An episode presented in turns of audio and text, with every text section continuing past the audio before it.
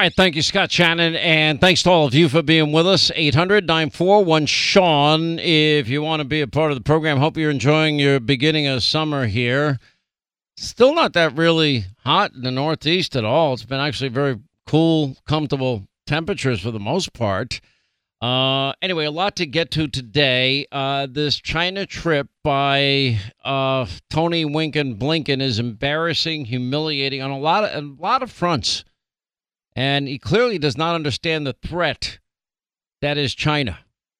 Uh, we've got a president, your president Joey, uh, is not doing very well, and is getting very embarrassing day by day.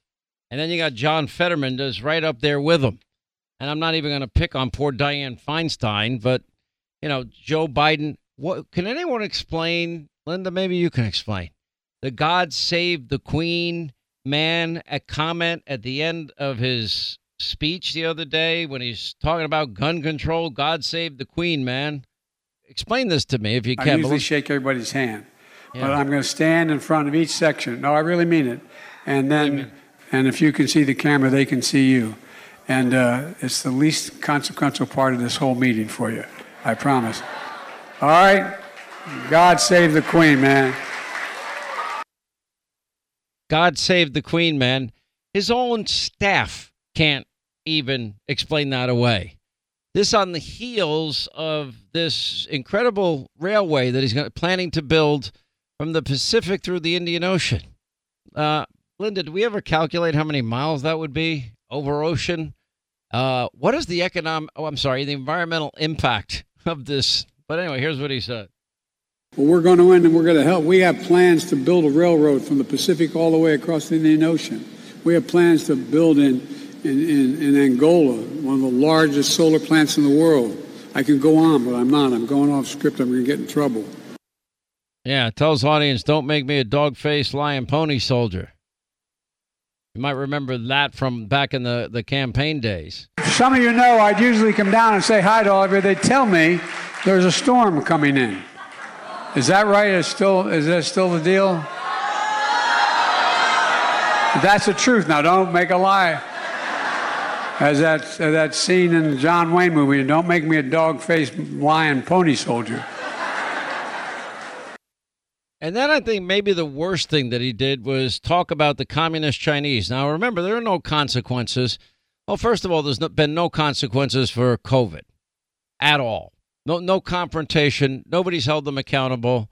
Communist Chinese, well, they knew how bad this was because they wouldn't allow anybody inside any other province uh, outside of Wuhan to fly to Wuhan. And if you were in Wuhan, you couldn't fly to any other place in China, but you could fly from Wuhan to the rest of the world. So they knew that they had this problem, and they and all of this probably could have been contained and prevented had they immediately, upon recognizing that they had a problem, brought in the world's experts and and contained this thing. But you know that wasn't part of their their eh, their DNA, to be honest. So anyway, and then so there's no there's no consequences for intellectual property theft. There's no consequence for currency manipulation. There's there's an outright cold war that the communist Chinese have declared on us. Tony Winken Blinken is over there. Later on, Gordon Chang will join us, and you know he points out is if a picture is worth a thousand words you know, he, he has where Winken Blinken is seated, and it is like the worst seat imaginable, and compares it to Microsoft head, former head Bill Gates, who's sitting right across from President Xi, and and and then you know gets lectured repeatedly by the communist Chinese. Uh, and he just comes out of the meeting and says the U.S. does not support Taiwan independence. Why would you say that? How about we support the sovereignty of Taiwan. Well, you know, why go with the Chinese position? He's like following in the footsteps of President Macron of France, uh, which is like a wink and a nod. Well, we're probably really not going to do a thing if you if you decide to reunify or take over Taiwan. That's what it sounds like to me. And China's broad economic success, he goes on, is in our best interest. No, it's not. If you haven't noticed, they have declared a Cold War against us, and they're aligning, you know, the world superpowers against us, and they have made a determination and a bet that the United States has given up its position as a world leader, and they plan to fill that void, hence their new relationship with Russia, their new relationship with Iran, this sphere of influence now growing in Africa, Latin America, Cuba, the Middle East and and peeling away our own allies by brokering deals with the Saudis and the Iranians and the Saudis and the Syrians. You know, watching the UAE that was standing with President Trump now aligning with Russia and Egypt doing the same and helping them out. You know, we just have leadership that is completely checked out on all of this and rejecting any military to military outreach. We had our Secretary of Defense, what, last week, week and a half ago, asking, requesting for a meeting with his Chinese counterpart. The answer was no. And then the Chinese spy balloon, you know, this is my favorite comment of Joe Biden over the weekend. And, and Joe Biden, you know, basically says it's embarrassing to them. It was not embarrassing to them. I don't think Chinese leadership knew where the balloon was. Uh, they knew exactly where it was uh, and you have to be pretty naive and stupid to think otherwise. Now, as you're hearing all these things, you got to wonder to what extent has the business arrangement dealings with the communist Chinese and the Biden family syndicate had in terms of foreign policy in this country? Listen, this is this is Joe Biden. I'm, you know, basically saying, well, why did he allow the Chinese spy balloon to stay in our airspace? If they didn't see it, why didn't they see it? What were the other three unidentified objects that they used $400,000 Sidewinder missiles to fire out of the sky? We still don't have answers to any of these questions, but this is Joe's rationalization for not holding the communist Chinese accountable for spying on our country. Listen. I think one of the things that balloon caused was not so much that it got shot down, but I don't think the leadership knew where it was and knew what was in it and knew what was going on. Was I think it was more embarrassing than it was intentional. And so uh, I'm hoping that over the next uh, several months, uh, I'll be meeting with Xi again and uh, talking about legitimate differences we have, but also how there's areas we can get along. You don't think they knew what was in the spy balloon? You mean all the spying equipment that was sending back in real time uh, intelligence to the communist Chinese as it flew over Alaskan airspace down the west coast of Canada into Idaho, all the way across uh, to Montana, where our missile silo sites are, down to Kansas and Missouri, next to military installations, up through Kentucky, doing the same, out the coast of Carolinas, and, and now we'll shoot it down. Wow. Well, we didn't have we didn't have an opportunity to take it down without risking lives. That's a lie too. One big lie after another. But you know, this now this now represents the modern Democratic Party, but plans to build a railroad across the Indian Ocean from the Pacific. Now, Linda, how long, how far would that be? Have you calculated that? It is. Uh, I did indeed. I did indeed. I actually had to look it up because uh, it's a it's it's ambitious, right? So it says that uh, the typical cargo ship takes 50 to 30 days to cross the Pacific Ocean alone. At the rate of a speed of a typical cargo train, it would still take seven days to cross the ocean. And that would mean an 8,000 mile train across the top of the ocean. 8,000 mile train. Yeah. Now, I would never mind the. A man can dream. He can dream man, big. You can dream big. That's dreaming big, and or just uh, live in La La Land like Joe. But I thought they think that this is, uh, you know, an option what's the environmental impact study going to look like on building uh, that colossal? We don't care about that. This is not on our side of the fence, you know, so it's not a big deal. It's just like what we say burn it in China, burn it in Russia, burn it in India. It's fine. Not a big deal. There's no global warming there. Do you have any any clue at all what God Save the Queen man was all about? Does anybody have a clue about I, that? I feel really good about the fact that that makes no sense to me, actually. Because I think if it starts to make sense to us, we're all in a lot of trouble.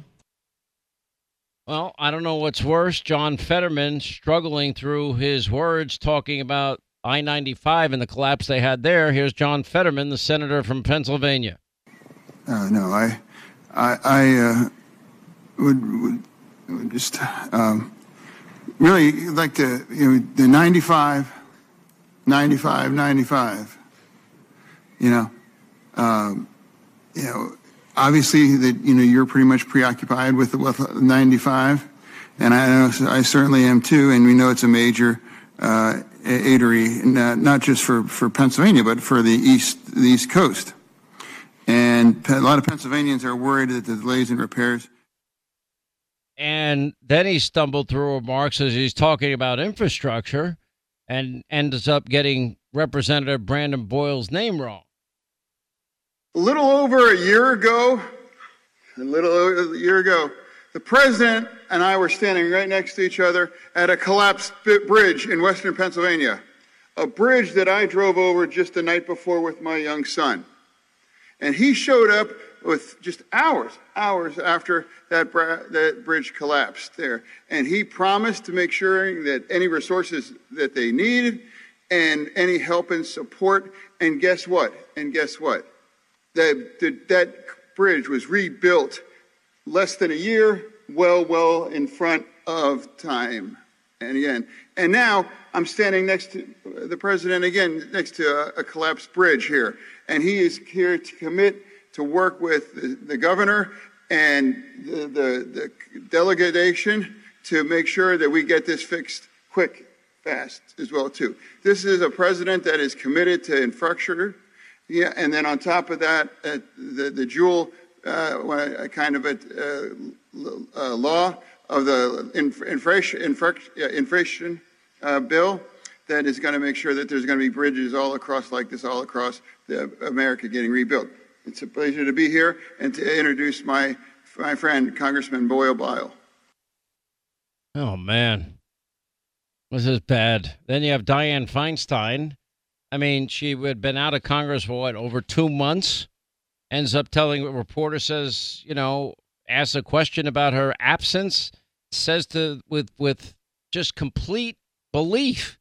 I haven't gone anywhere. I've been working here. Listen. What have you heard? What have I heard about what? About your return. How have they felt about your no, return? I haven't been gone. Okay. Um, you should follow me. I haven't been gone. I've been working. You've been working from home, is what you're saying? No, I've been here. Um, I've been voting. Please, either know or don't know. I've been working here. She hasn't been working there. How many of you are worried about your country? I am so worried. This is so scary. These are tough times. You know, this is what I said in the middle of that interview, Linda, with, with Gavin Newsom. I said, here's your problem for your party. Your president can't sit here for five minutes and deal with me. Not for five minutes. And he knows it, but he's like, no, he's doing a good job. I'm, I'm like, yeah, where's he doing a good job? There's nowhere you could say he's doing a good job. All right, so the economy, we're all suffering as a result of it, by the way, and there's got to be ways you save money. One way all of you can save a lot of money is with your cell phone bill and make the switch to my cell phone provider. It's a veteran owned company. It's called Pure Talk, and with Pure Talk, you get the same exact 5G network as Verizon, AT&T, and T-Mobile. You get the same cell towers. The average family saves close to $1,000 a year. Many families save more, and for the exact same service. And right now they're offering unlimited talk, unlimited text, ultra fast 5G data. It's only 20 bucks a month. The coverage exactly the same as the big carriers. That's not complicated.